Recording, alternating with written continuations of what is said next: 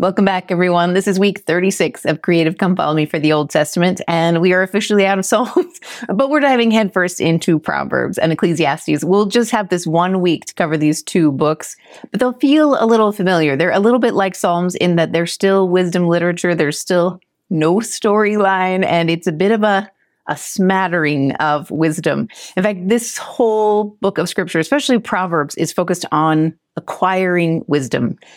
And I got to tell you, to be completely honest, what I found the most valuable about studying Proverbs was not so much what's in the verses, although there are some beautiful snippets in the verses. It's that when I went to study those verses online and find who had referenced them in talks, oh my word, there were so many incredibly poignant talks about acquiring God's knowledge, about learning to trust in the Lord. I mean, it's just, there's fodder for beautiful thoughts in these chapters. So I promise it's worth studying. I just stick with me and I'll help guide you through things.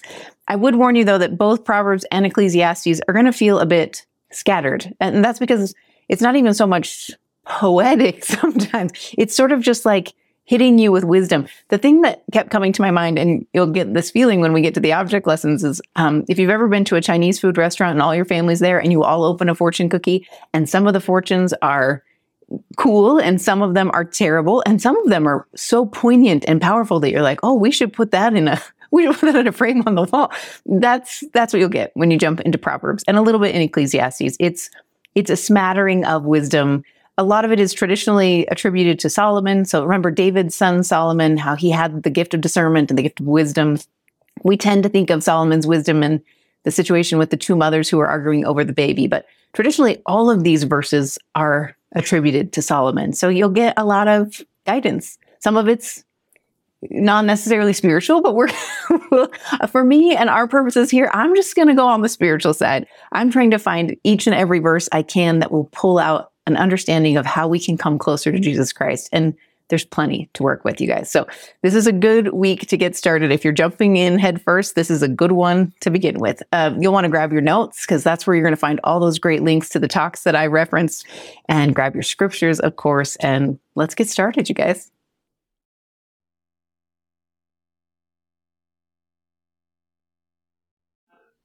All right, you guys, I'm just going to say it. If you're short on time this week and you can't cover all the chapters, focus your efforts on Proverbs 1 through 4. I found so much goodness in just those four chapters because it's all about acquiring wisdom and not just random guidance and good things. It's wisdom that will help you become more like God, wisdom that is designed to help you self master the natural man. That's the intent of Proverbs.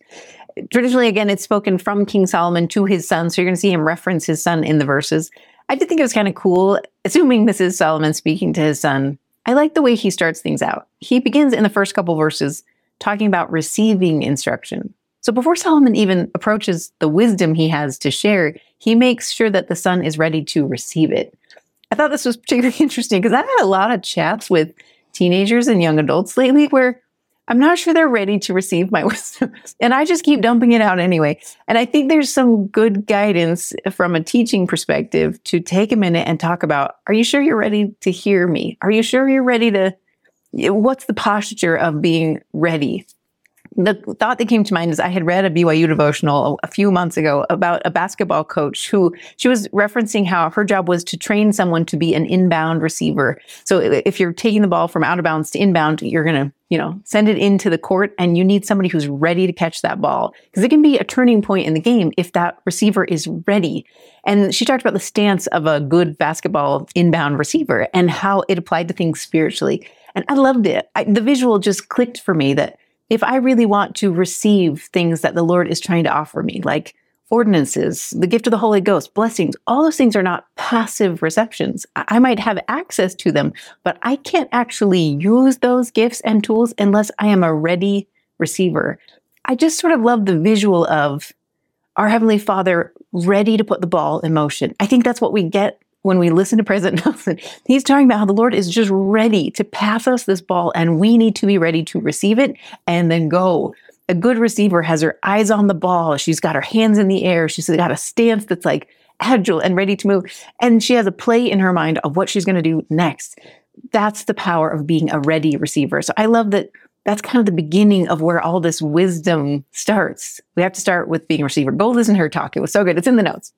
Some other things I love is um, they talk a lot about the wisdom and learning and the value of learning. I'm not going to go into it here in the videos, but there's a lot of quotes in the notes about what our church teaches about the value of learning, about the value of knowledge, especially deep learning. And if you would just want to dive head first, you should go to the BYU Speeches website and look by topic under knowledge and learning. I could have stayed there for days. There's so much goodness there. Um, but you'll see it in these verses as well. It's this emphasis on God intends us. In fact, it's one of our divine responsibilities to grow in wisdom and knowledge. And so there's there's power in learning how to do that. Some other things you'll see in this chapter is some advice from a father to a son about how to avoid the temptations that are inevitably going to come his way.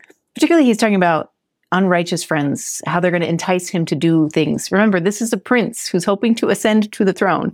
We are in a really similar spot spiritually where we are destined to become kings and queens in a spiritual sense, and we need training. And a big piece of that training comes with avoiding what is wrong and what would pull us down. Since so much of many of us talk about this with our teenagers, I thought it would be valuable to give you this quote from Elder Hales. I think I found it from Sister Dalton. She referenced it. It's in the notes, but he says basically that friends are people who make it easier to live the gospel of Jesus Christ. Isn't that a great, succinct definition? so consent not. That's what Solomon says to his son. You're going to get enticed. You're going to get these opportunities to do these evil things. Consent not. And that phrase I just loved. Like it's all on you. It doesn't matter how many enticements are out there or how many, you know, things pop up on your phone. Consent not. Don't give your agency away to lower sources. Reserve your strength for what is valuable. And you'll see a lot of that guidance in here. Some other things I thought were interesting is in a couple places this week, you'll see wisdom personified, meaning they'll speak about wisdom as a female and talk about how can I say this? There are many different opinions on how to read that part where wisdom is personified. Some people kind of aggrandize it and make it seem like that's something about women that's specific. I really feel like there's plenty of other verses, especially in these chapters, that talk about women being the causes of you, you know, like seducers and other things. So I, I don't think you should read too much into it. What I do think you should read into is the idea that we should have a relationship with wisdom. It should be something we seek after, that we try to make ourselves worthy of receiving, something we cultivate and curate. That's, I think that's what the point of having it be a female voice is, but you'll see it sort of laid out there. I really love what you find in verse 22. How long, ye simple ones, will ye love simplicity? Remember, this is an urgency of you need more light, you need more knowledge. Stop living at the surface. I think all of us have had times in our lives where we've spiritually been at the surface. You're going along, you're going with the flow. It's kind of like being in a lazy river. You just sort of get carried by the current. And what we've learned in every chapter almost that we've studied is when you lack spiritual depth, when you're not willing to do the work to understand God, then when storms come, you have no roots and you just get carried with current. So that's what I think he's trying to warn us about. It reminded me a little bit of that conference talk where they talked about the deer that were filling up on straw and then they died of starvation because they didn't have nutrients. It's kind of that same idea here. He's warning us about it. What I do love is the antidote comes in verse 23. Turn you at my reproof. Behold, I will pour out my spirit unto you. I will make known my words unto you. To me, this promise was, well, I guess I would say, I think some of the reason we live at a spiritual surface level is because we're afraid we won't understand. I, you guys, I'm looking forward to a month of teaching you Isaiah, and I'm afraid I won't understand. I mean, I actually love the Isaiah in the Book of Mormon. I've come to study it and love it, but this is a lot bigger, and I'm a little nervous. But then I got to this verse, and I'm like, Maria, do you believe this or not? That's the promise. I will pour out. It's not a small dose. It's not exactly measured. It's I'm going to pour out my spirit. And if you're ready to receive it, you will know my words.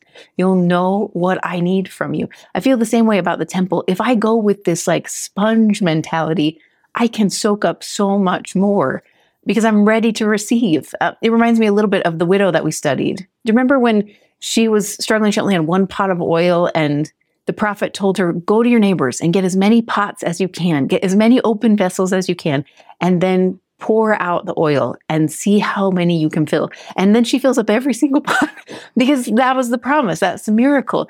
And that I think is what he's promising here too. You come to me with an open vessel and I will fill it. In fact, I will pour out abundantly. It's an incredible promise that I'm counting on it working. Uh, when you go a little bit further, you'll see this comparison between fear and wisdom. Fear basically is the antidote to wisdom. I really believe one of the reasons Heavenly Father wants us to grow in wisdom is because He doesn't want us to be afraid. We are not designed to be afraid. We are designed to be empowered. And the only way for us to do that is to get a solid footing in what is true. And He doesn't want us he doesn't want us to have a spirit of fear. That's what he teaches us in Second Timothy, right? That he doesn't give us the spirit of fear. He gives us the spirit, it's in my margins, the spirit of power, of love, and of a sound mind. So when I picture these two, I almost picture them like a teeter totter. You know, they go up proportionally. So if I increase in wisdom, my fear proportionally decreases. And the opposite is sadly true. If I start living at a shallow surface level, especially spiritually, my fear increases and he doesn't want that for us. He wants us to be deeply rooted. So you'll see a lot of guidance about that in these verses. Some other things you'll see when you jump into Proverbs 2. This is where he talks about the combination of the heart and the mind. It's in a few different places this week, but I love it in 2. I particularly love it when there's there I can't even remember who the quote is. You guys, it's in the notes, but the notes are long, so I can't remember. He talked about the heart and mind being a harmony. I really loved that word choice because I think particularly with revelation for me, some revelation comes to me in my heart and some of it comes in my mind, and they're not necessarily balanced. Sometimes I'm like 2% mind and all heart.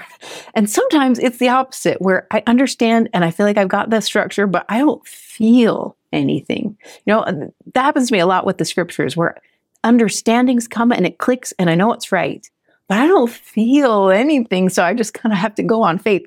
And that, I think, that harmony piece of heart and mind is really powerful. It's taught even better in the Book of Mormon. So I try to give you some links there.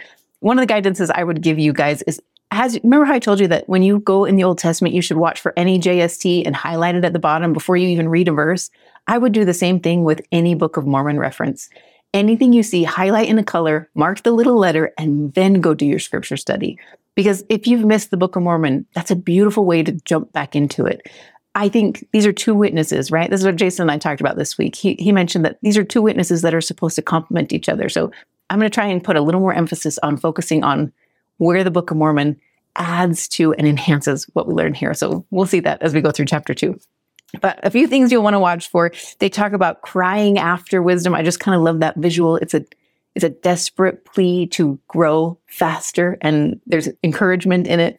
Um, I love in five how he talks about fearing the Lord. I wish I had more time, but I was just teaching this to my kids this week because it's kind of a weird phrase, right? To fear the Lord. Um, and the way I taught my kids this week is I compared it to Dr. Ott. This probably won't mean much to most of you, but remember, I'm making these videos for my posterity. So I don't want them to forget this we have a surgeon um, who cut out Jason's initial pancreatic tumor. Uh, it was big tumor, and we were afraid. And he was the only one that could do it. And miraculously, he called us. It's a long story. I don't have time to go into it. But what I will always think of when I think of Dr. Ott is his discipline. I would see him every time I would go up and down the stairs. Dr. Ott was on the stairs. He was very disciplined himself and he was very disciplined with Jason's healing. So after this gigantic surgery, this Whipple procedure, it's like an eight hour surgery, you guys. We're in the room for not even a half an hour, and he's talking to me. Dr. Ott comes in. He talks to me about how I need to get Jason up, and he's got to do all these laps, and he's got to do this breathing thing. And I'm like, he just got out of surgery. He can't even stand. How on earth is he going to do laps? But because of my fear of Dr. Ott, like he's, you can see even the nurses responded to Dr. Ott. He he is someone that people respect, is the way to say it. They they understand his knowledge level and they respect it. And so they respond to it. And so did I. So I got on Jason and we got him moving. And whether we wanted to or not, whether we understood it or not, we responded. That's what fear of the Lord is. It's not so much that you're afraid of God, it's that you are in awe of how much he knows. And you can see the distance between how much he knows and how much you know. And you're like, I just need to trust. It makes no sense to me that you to walk laps, but I trust that this surgeon knows what he's doing. So we're going to go. And what I can testify of is both in the real world with Dr. Ott, I saw the blessings immediately. We could see the blessings to Jason's health as we followed his guidance. And spiritually speaking, I definitely can see the blessings when we follow the Lord's guidance, even when we don't understand it. there are blessings that roll our way because we fear God. So I just, I love that piece of it. Okay, I got to stop on chapter two. We're going to jump to three and four next.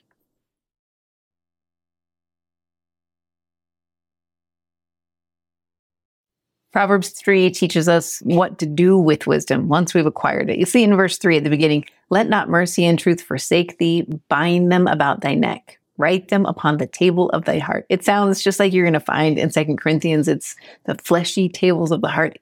The understanding, I think, is that when you really know something, when you've received your own witness, your own understanding from the Lord, you need to inscribe it on your heart. It needs to become a piece of you, which means you talk about it all the time. You teach your kids about it. They know what you believe. That's that's what he's asking us to do. I love the example from President Nelson. When they were going to do that bicentennial proclamation, they talked about how they were thinking of doing a statue or making a park or something. And they ended up saying that what would be the most powerful is to teach the world what's written on the fleshy tables of their hearts. And so they created this proclamation. And I love that example for us then you're when you go a little further in five and six, these are those verses that are quoted everywhere. And there's good reason. These are life-changing kind of verses. Trust in the Lord with all thine heart. Lean not unto thine own understanding. In all thy ways acknowledge him, and he shall direct thy paths. I feel like we could spend half an hour on this. Mostly because there were so many conference talks that talked about this that I loved learning about it but it's the youth theme this year, so I don't want to skip it. Uh, there's a few things I, for me, that jumped out the most. I love the phrase lean not. I think it's Sister Cordon that talks about this in a conference talk once, but it's this understanding that even the slightest inclination off can redirect you off the path. I always picture a skateboard or a scooter if you've ever ridden or a hoverboard. I'm a kind of a hoverboard fan. So when I get on a hoverboard and around our cul-de-sac, it takes the very slightest pressure difference from my right foot to my left for me to turn like almost 360 degrees like this. I just the slightest lean completely changes my trajectory. And that can be really instructive. I think what's also helpful is to know that if you're off the path that you know you're supposed to be on, the slightest lean can also get you right back on. Sometimes this repentance process, we get all freaked out about how long it'll be and how hard it'll be. But I think, especially if we're in this phase of daily repentance, it's it's just a lean. Every day, I'm just trying to lean a little closer so that over the course of time, my trajectory gets right back where he needed me to be. I just love that phrase. Another one that jumps out for me is that he shall direct thy paths, that it's plural. And I know we've talked about this a few times, but I always picture the path of the Lord the same way I picture a GPS, where it's not so much that there is one way to get to my destination. There are an infinite number of ways to get where we need to be because it's not so much about a destination as it is about acquiring the characteristics of Christ in this mortal life. And so he can get me there a thousand different ways. And if the one that I am on gets rammed into by someone else's agency, I call these intersections of agency where I'm on this path and someone else's dumb choices knock me out, then all of a sudden I feel like, oh no, I'm way off. But what the Lord always offers is a rerouting, and He will find a way to make it all work together for my good. So I love that paths is plural. It's not, sometimes I think, especially with teenagers, they get this visual of there's just this one path and I'm way off it, and it's not necessarily even my fault, but how am I supposed to get back? And I think you want to promise, these verses promise that you will be rerouted. Lean not unto your own understanding. Trust that God can direct thy paths. There are many, and he will find you a good one. Some other things to love in this chapter is about chastening. You wouldn't think this is a verse to love, but here's why I love it. 11 and 12 talk about the chastening of the Lord. Why this I think is powerful is anyone who's ever been in any kind of serious learning phase, like at college, when you jump into a heavy course, when you don't get any correction or you get easy A's, you don't grow very much. Uh, it's when you have to struggle, when you have to get corrected that you really improve. The same thing happens on a volleyball court, right? If my coach isn't talking to me about my skills, then I'm missing something or she doesn't care about me very much. So I feel like there's guidance here. I heard Elder Bednar talk once. He said, if I, am not quoting, this is just kind of his, what he basically said. He said, if you, um, if you haven't been corrected by the Spirit lately, you should check the quality of your prayers. and I was like, oh, okay. You know, if we're not seeking correction. My favorite example of this is from Kim Clark. He has a devotional. It's been referenced a couple times by others in conference, but he said the two questions you should ask in prayer are what am I doing that I should stop doing? And what am I not doing that I need to start doing? And those two questions are basically this It's saying, Lord, where do I need correction? And then asking and then listening to the answer and acting on it. That's what the Lord, that's the kind of chastening he's trying to give us. So I love those two questions. I've written big in my margins. I also love the promise about the happiness that comes from seeking wisdom. This is from like 13 to 18 or so. What I thought was really cool is the way he describes the happiness as part of the process. I'm trying to think of a good example. Last summer, uh, last summer I got deep into studying women in the priesthood. There were some things I had read because we were studying the Doctrine and Covenants that just troubled me a little bit, and I wasn't sure. I felt like I needed to know more. I knew my my knowledge was a little bit surface level. And if I really wanted to feel grounded, I needed to go deeper. So I took a whole summer, you guys, and I studied. I studied a lot, um, trying to understand this. And what I loved is I, I got clarity, I got understanding, I got peace. That came in layers over time. So it wasn't so much that I reached a destination of, oh, now I know all about women in the priesthood. I don't think I'll ever say that I know everything about women in the priesthood.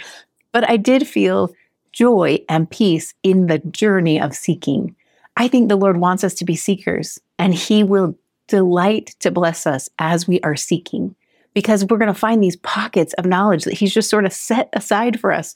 We just have to go finding them. It's like Halloween party clues. They're out there, and He wants us to. He wants us to gather them up. And that's what I felt. There was joy in the wrestle. Uh, and we have to teach our kids about that because I think oftentimes we're trying to give them the end product saying, I have a testimony and isn't it lovely? And what I really need to teach my kids is what's the wrestle like and what's the uncertainty phase like and how do you get past it? In fact, when you go a little further, I love the way it's phrased in this particular chapter. If you look at 25 and 26, be not afraid of sudden fear. And then in 26, for the Lord shall be thy confidence. When you are determined to be a true seeker, there are going to be times of sudden fear. Um, and that doesn't mean things are bad. It's think of yourself the first day you went to the temple. You probably felt a wave of sudden fear. You know it's a good place. You know there's righteousness there and it's good. But there's so much you don't understand. I felt very similar the first day I went to a math class in college. the first time I sat down in a math class at BYU, I felt a wave of sudden fear of like, I don't remember this and I'm not sure it's going to come back. That's that that just means we're at the beginning of wisdom, right? That we there's there's a vacuum that's going to be filled up if we stick with that. I love the way it's phrased in some of those BYU devotionals that stepping across that uncertainty, being willing to wade through it, is the beginning of knowledge. It's what keeps you humble and ready to gather in more. So don't be afraid of sudden fear. Hold the ground you've already won, is how Elder Holland would say it when you go a little further, the end of the, this chapter talks about being kind to others. There's some good wisdom about how to be kind, how to be charitable, but we're going to jump into four. So when you go into Proverbs 4, there's some good stuff there as well. So first, the first couple, maybe four verses or so, this is when Solomon asked his son to heed good doctrine. The only reason I pulled this verse out is I love that phrase, good doctrine. It reminded me of a quote from Joseph Smith where he said, the doctrine that is true tastes good. He uses the phrase good doctrine, but I love that connection. There are some times when I can't articulate why I know something is true. I can't even explain how I know it's true. I just know it tastes good. Something about it fits. It clicks into my heart like a puzzle piece that I didn't even realize was missing. And all of a sudden, I feel kind of this wholeness. I don't know. When I study the scriptures, that's what happens for me. Or I listen to a talk or a devotional, and all of a sudden, I something tastes good. I just, anyway, so don't miss that piece of it. When you go a little further, you'll they have that same idea of wisdom personified and they treat this wisdom almost like a spouse. In fact, that's the kind of the way they describe it. I do love the way it's phrased in eight and nine. Exalt her, meaning wisdom, and she shall promote thee. She shall bring thee honor. And when thou dost embrace her, she shall give to thine head an ornament of grace, a crown of glory shall she deliver to thee. I love this because of what we know in Doctrine and Covenants. So in D&C 9336, we talk about how the glory of God is intelligence these two things will always be woven together. To attain the glory of God means we attain the intelligence of God, the compassion of God, the empathy of God. All of that is the wisdom of God, and they will always be linked. So I love those connections. When you go into 14 through 17, you're going to see some warnings about avoiding wicked paths. I think what's really interesting about those verses is that this is David's son. This is Solomon we're talking about. And Solomon's giving advice to David's grandson. And I think David's choices about where to stand and you know, when he fell off, the direction he fell, I think Solomon's trying to pass on the wisdom that undoubtedly David taught Solomon through, you know, what I would imagine were many tear felt conversations. I almost picture it the same way I picture Alma the Younger and Corianton. I imagine David and Solomon had similar conversations, and Solomon's trying to pass on that wisdom. At the end in 18 is a verse I really love. It says, But the path of the just is as a shining light that shineth more and more until the perfect day. Sounds like the Book of Mormon to me. Uh, that path, it's the same thing that we see when we read the way. It means Jesus Christ. He's our path. And as we come closer to him, that light only increases. There's no cap. It's not like I can ever say, "Oh yeah, I've learned everything about women in the priesthood," or everything about the atonement of Jesus Christ, or and there's never a ceiling that we reach a threshold. It's um, it expands, and we expand in the process. So I love that piece as well. The last one I would tell you is to look for is in 26. 26 says, "Ponder the path of thy feet, and let all thy ways be established." When you think of the path of your feet, don't just think of where you are in this mortal sphere. Think of where you have walked before, what decision you made to come here, and the path that is ahead of you beyond this one. There is celestial dust on your feet that I think with the right eyesight you can see and you can capture a vision of who you've been and who you're intended to be. Um, and that kind of vision can can motivate you to stay on that path. So don't miss the very end of chapter 4.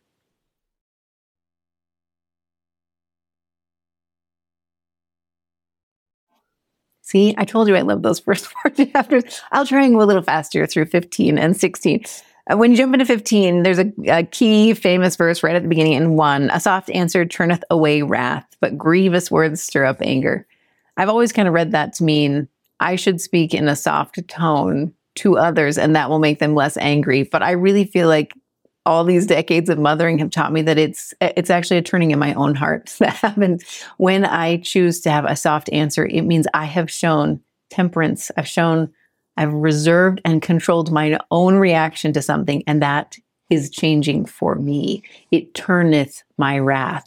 I think it also impacts outsiders, but my goal here is just to focus on what I can control, and that's me. So I love that verse when it applies to me specifically. There's a great quote in the notes if you want to learn about what a soft answer really is. I, I thought they phrased it really well, but basically they talked about it being disciplined from a humble perspective that your words are carefully chosen but true. Anyway, go the notes. You can learn a lot more. In four, you'll see that a wholesome tongue is valued as well. So, this I learned from Elder Oaks. A wholesome tongue is a tree of life, but perverseness therein is a breach in the spirit. He used this verse to talk about profanity, and that the real risk of profanity is that you you separate yourself from the spirit. I don't know why I'd never really thought of it this way. I always knew it was bad to swear. I've been teaching my kids not to swear, but I never really give them a reason why we don't swear. And I loved his reason. The, the simple truth of it is when you choose to use profane language, this this gift of your voice that God has given you and you use it in an inappropriate way, you separate yourself from the spirit. And what Elder Oak said is when you separate yourself from the spirit, you open up a gateway to all kinds of other sins. All of a sudden, you're much more vulnerable to the temptations of the adversary. So it's this gateway that is so easily closed. I say that because I can't remember if I've told you guys this before. I told my kids that I had a swearing problem for a while in junior high because all my volleyball teams were. And I kind of got into that habit, especially related to volleyball. And then I, I made a decision because I couldn't stop. In at least in my head, I made a decision that I was just going to decide never to swear again. So, like, honestly, you guys, I haven't sworn since probably eighth grade. And it's one of those commandments that I'm like, I got, it's not even tempting to me anymore. And I'm not pretending that I'm perfect by any stretch. I got all my own weaknesses, but I do love that this is one I can totally control and say, no, I just don't, I just don't do that.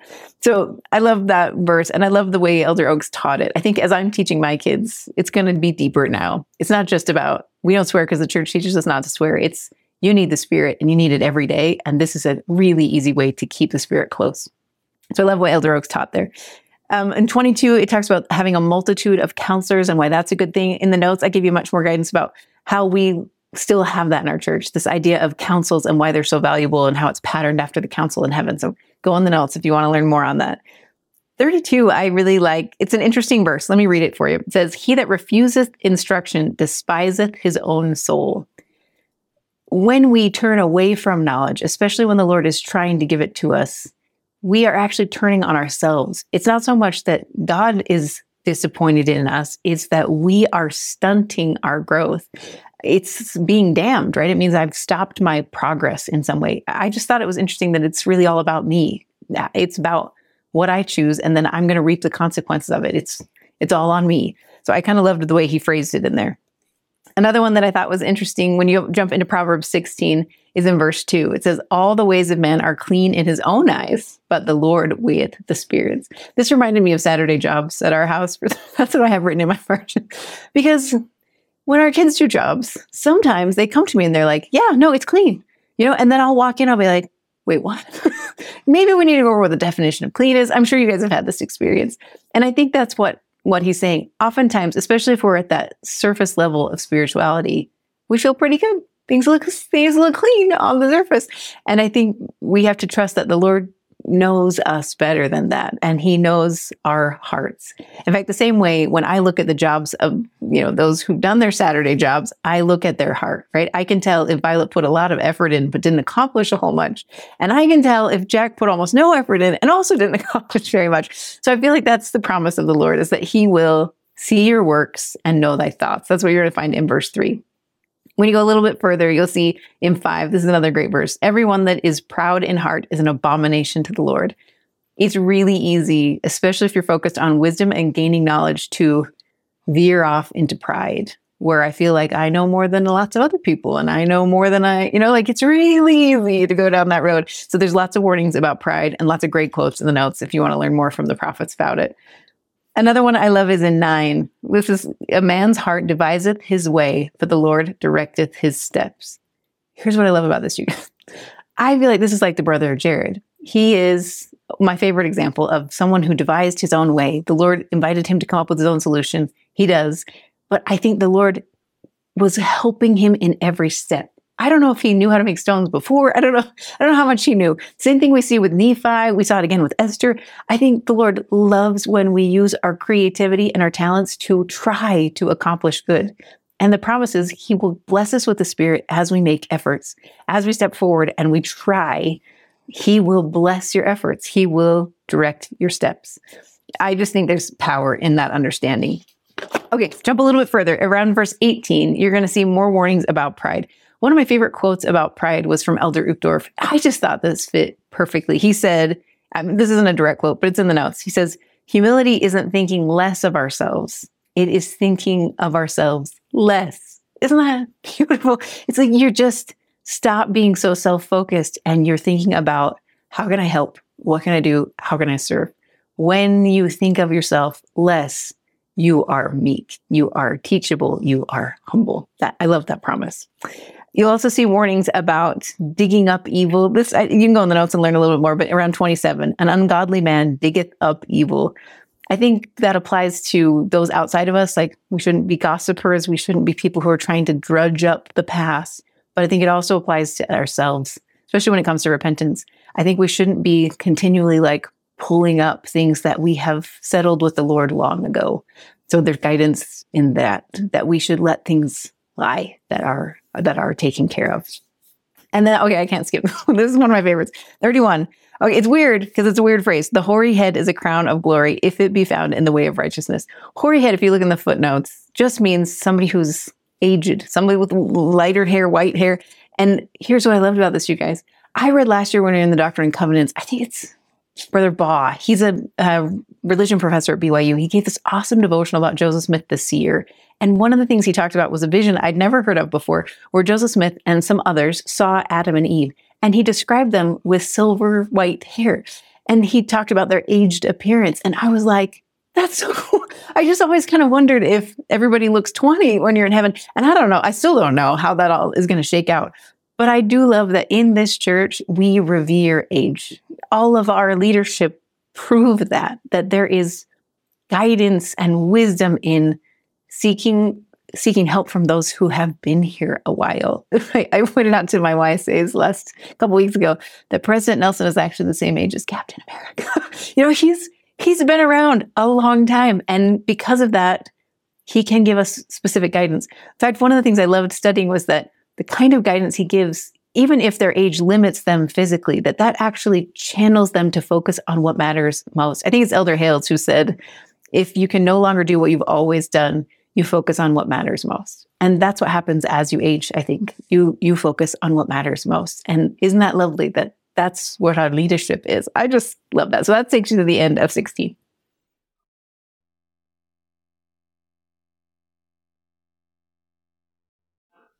We'll do Proverbs 22 kind of quick, but there are a few things you don't want to miss. First, I love the way he talks about a good name is rather to be chosen than great riches. That's verse one. And I think it's great to understand that even if our family name isn't particularly a great one, you know, if you're you come from a family that you're not necessarily thrilled to have that name, the promise of our baptismal covenants is that we have actually taken his name upon us. And that's a name that is always a good name. And I, I wrote that in my margins.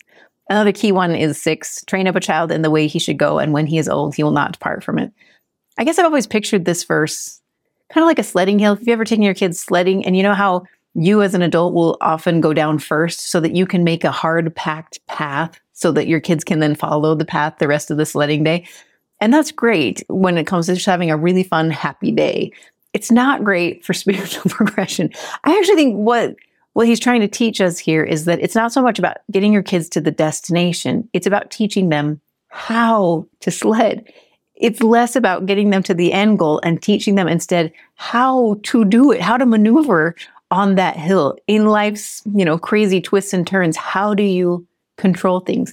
That's why we can't make a spiritual sledding hill that's perfect for our children so they can't fall off the edges. We can't have so many rules and so many restrictions that they can't make mistakes because we need them to learn. And oh, I'd much rather have them learn when they have a safe landing space here at home than learning when they're an adult and the consequences are much, much bigger. So there's a lot of guidance in the notes if you want to hear some of the prophetic, you know, general conference talks about this idea of helping your kids learn to use their agency, that that's what it means to in the way they should go. It's how they maneuver this world, not so much where they end up at the end. And that's the promise.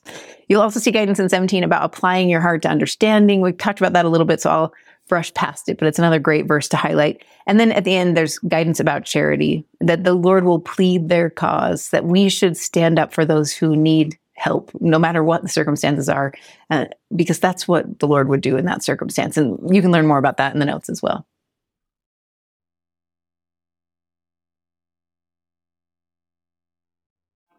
Proverbs 31 is another really familiar chapter. And this is the one that talks about a virtuous woman and how rare she is to find.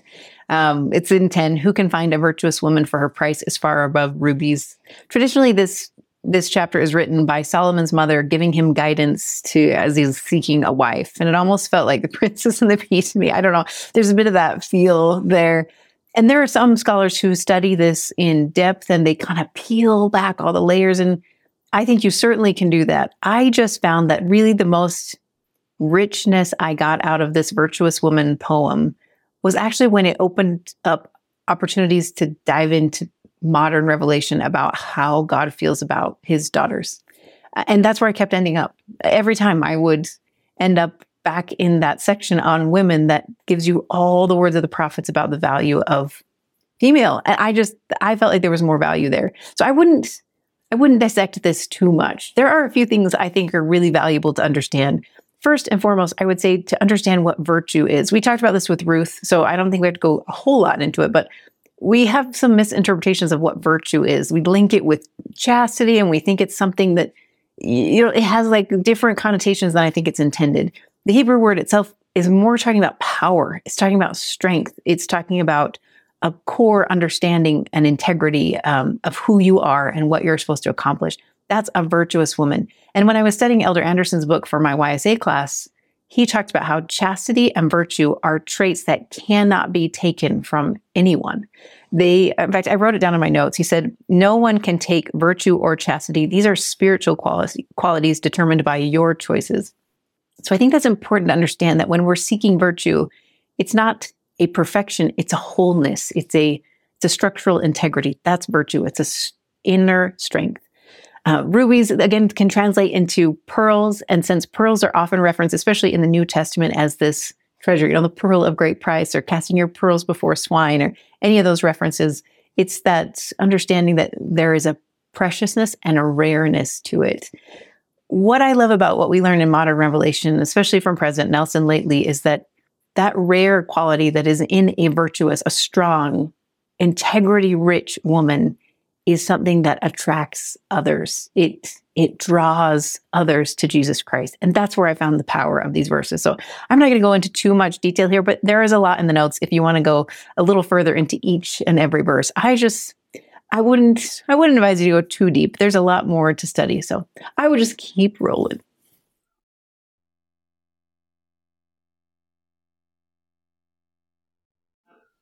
Okay, I just have to be honest. We're friends, you guys, so you'll understand. I don't like Ecclesiastes a whole lot. I just didn't get a whole lot out of it. And there's four chapters we're studying this week.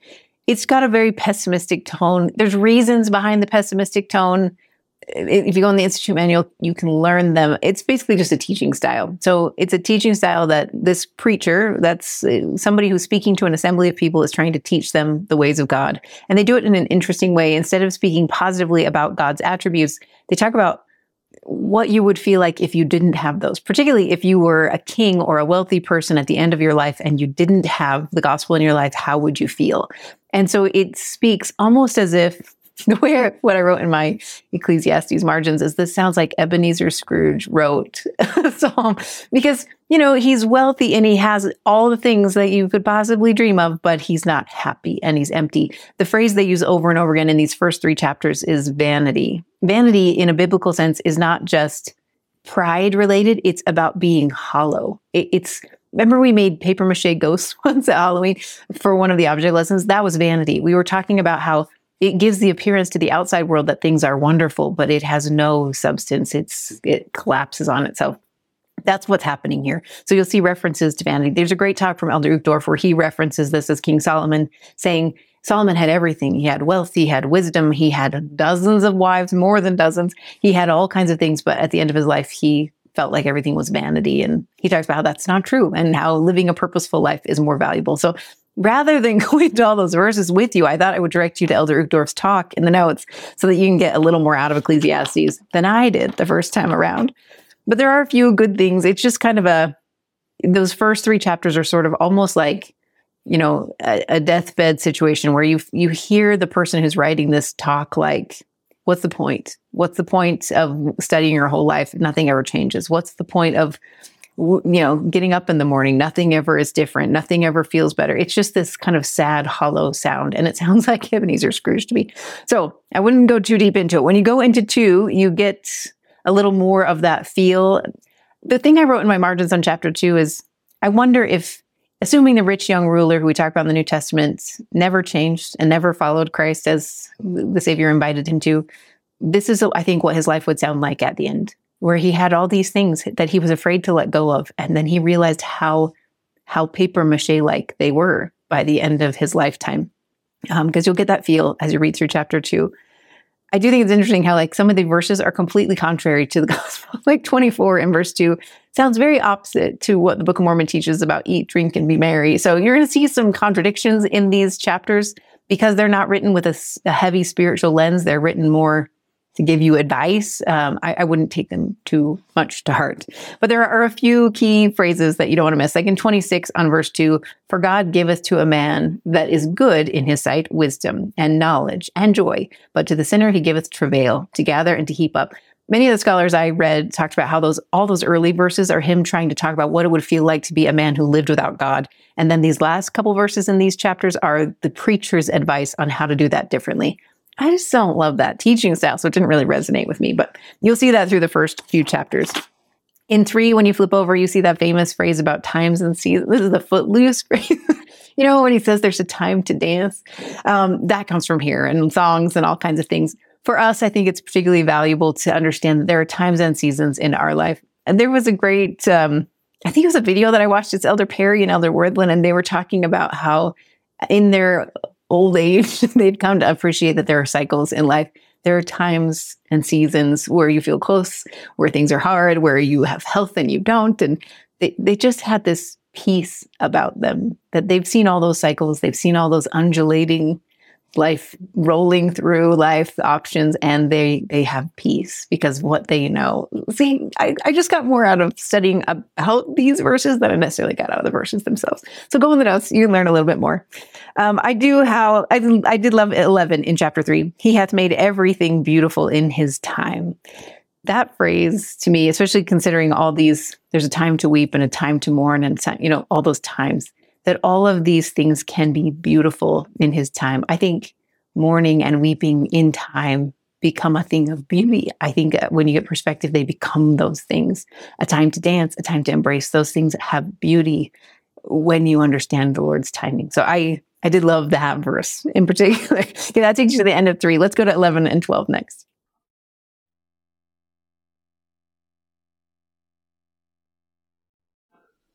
There's a little bit more that you can sink your teeth into in Ecclesiastes 11, especially verse 1. I didn't get it the first time around when I read it. Then I read something from President Monson and Elder Gong, and I was like, okay, I think I get it. So it says, Cast thy bread upon the waters, for thou shalt find it after many days. And the way President Monson refers to this, he says basically, this is when you are trying to do good, do good generously. And at some point down the road, you'll see the effects. It's this promise of reaping the rewards of your efforts even if you don't get them for a while. Um, Elder Gong says it kind of similarly, but speaking about the atonement, and I just love the visual of it. I think as parents, we're counting on that promise that a lot of the good we do in this part of our lives, we don't get a lot of rewards from, but we're trusting that down the road, we'll see that the blessings of casting a lot of bread out into the waters. It reminds me of taking Violet to feed the ducks when she was in preschool. And there was this cute little pond in Highland, and we would go and she would just like throw tons of bread all out at once, and all these ducks would come. And that's kind of the visual I think we need to think of when we're casting out goodness. Just cast it all out. Do as much as you can and trust that the rewards will come later for, for me, I really feel like that's one of the greatest parts of the promises of heaven is that we'll be able to see the fruits of our labors and not just the goodness that I accomplished, if any. We also get to see the goodness of all of our family. Whatever they did in this lifetime, we'll get to hear all about it. All that bread that we saw go out, but we don't know what happened to it. You'll know down the road where that's where that ended up. And I think that will be a delightful part of heaven. Some other things you'll see that I think are really important is in verse five. This is where he talks about how little we know mortally. As thou knowest not what is the way of the Spirit, nor how the bones do grow in the womb of her that is with child, even so thou knowest not the works of God who maketh all. This came powerfully to me because I had just read a post from the church about abortion, and I had just been studying. I think my teenagers have questions, and I wanted to be able to answer them clearly. Um, we know so little about so much. and I think to trust in the prophet and trust in the guidance of the church is a powerful grounding. We don't know. What we do know is that the Lord has asked us to educate ourselves on this area. I think, especially lately, where there's so much debate and so much contention, to educate ourselves on what we believe and why we believe it is really powerful. So I gave you some tools in the notes if you want to open up this gateway and study. I thought it was powerful. So enjoy that one. And then at the end of um, chapter 11, 9 and 10, what I love about 9 and 10 is that they basically invite you to choose joy and remove sorrow. Like I've talked about before, I really believe I studied joy for almost a year um, when Jason was first diagnosed, and I, I think there's power in choosing it, despite your circumstances. Uh, choose it. I think one of my favorite talks about this is Elder Bednar's, where he talked about they hushed their fears. It's in the notes if you want to read more, but he talks about the um, Alma's people and how he didn't alma didn't quiet their fears for them. What he did was he taught them about jesus christ and then they hushed their own fears. And that i feel like is what these verses are teaching. You can choose joy by focusing on jesus christ and you can remove sorrow by focusing on jesus christ. So learn more if that's something that will pull at you. When you jump into ecclesiastes 12 there's just a couple things i don't want you to miss. Again it's kind of that pessimistic tone so i feel like you can sort of you can sort of flip the page and go all the way to the end. So when you go to 13 and 14, 13 is probably the crux of all of Ecclesiastes. This is the main message, I think, of the preacher, where he says, Let us hear the conclusion of the whole matter. Fear God and keep his commandments, for this is the whole duty of man. I loved what we added to this in Doctrine and Covenants last year. We were studying, you know, his work and his glory is to bring to pass our immortality and eternal life. And then I think it was Elder Uchtdorf who taught me that the answer to our work is in Doctrine and Covenants 11. It's 20 through 22. And this is where he asks us our, he defines our work. This is your work to keep his commandments with all your heart, might, mind, and strength, to learn the gospel and then to share it. That is our work. And I love that that's a, a big piece of this duty of man that they're referencing at the end of Ecclesiastes.